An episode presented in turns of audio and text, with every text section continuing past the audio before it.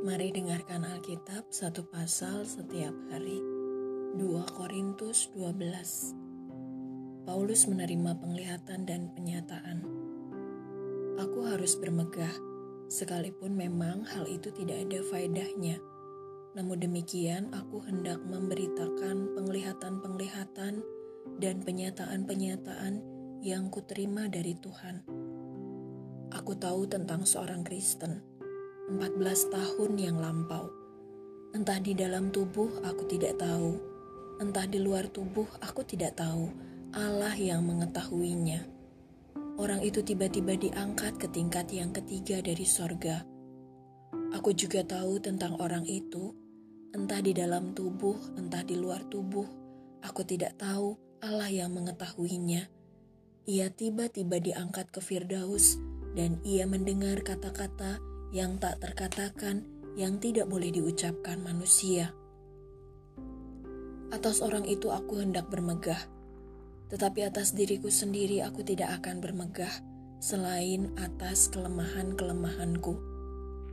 Sebab sekiranya aku hendak bermegah juga, aku bukan orang bodoh lagi karena aku mengatakan kebenaran.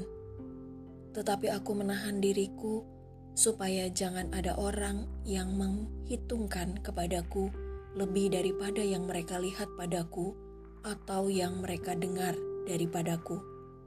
Dan supaya aku jangan meninggikan diri karena penyataan-penyataan yang luar biasa itu, maka aku diberi suatu duri di dalam dagingku, yaitu seorang utusan iblis untuk menggocoh aku, supaya aku jangan meninggikan diri.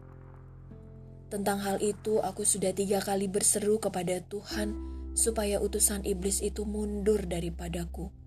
Tetapi jawab Tuhan kepadaku, "Cukuplah kasih karuniaku bagimu, sebab justru dalam kelemahanlah kuasaku menjadi sempurna." Sebab itu terlebih suka aku bermegah atas kelemahanku, supaya kuasa Kristus turun menaungi aku. Karena itu aku senang dan rela di dalam kelemahan, di dalam siksaan, di dalam kesukaran, di dalam penganiayaan dan kesesakan oleh karena Kristus. Sebab jika aku lemah, maka aku kuat. Kekhawatiran Paulus Sungguh, aku telah menjadi bodoh, tetapi kamu yang memaksa aku.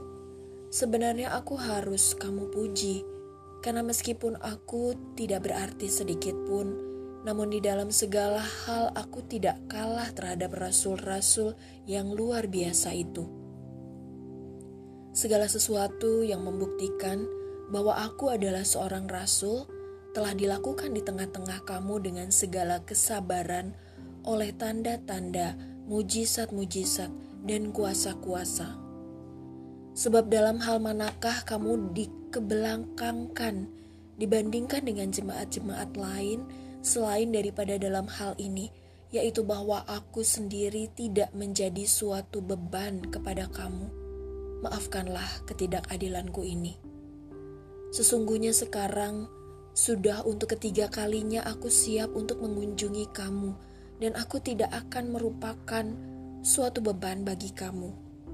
Sebab bukan hartamu yang kucari, melainkan kamu sendiri karena bukan anak-anak yang harus mengumpulkan harta untuk orang tuanya, melainkan orang tualah untuk anak-anaknya. Karena itu aku suka mengorbankan milikku, bahkan mengorbankan diriku untuk kamu. Jadi jika aku sangat mengasihi kamu, masakan aku semakin kurang dikasihi?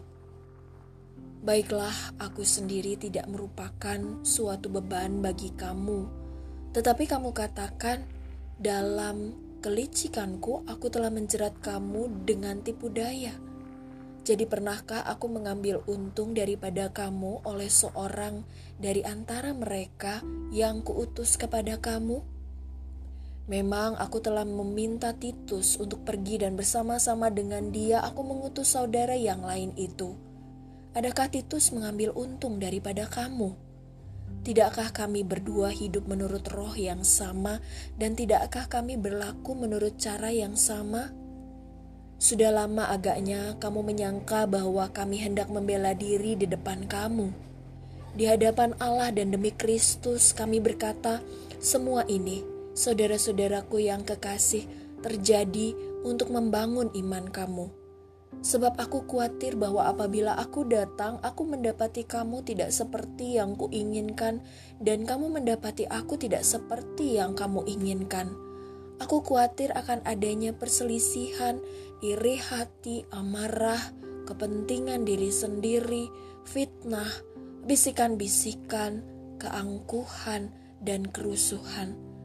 Aku khawatir bahwa apabila aku datang lagi, Allahku akan merendahkan aku di depan kamu, dan bahwa aku akan berduka cita terhadap banyak orang yang di masa yang lampau berbuat dosa dan belum lagi bertobat dari kecemaran, percabulan, dan ketidaksopanan yang mereka lakukan.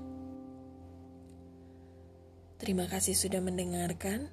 Tuhan Yesus memberkati.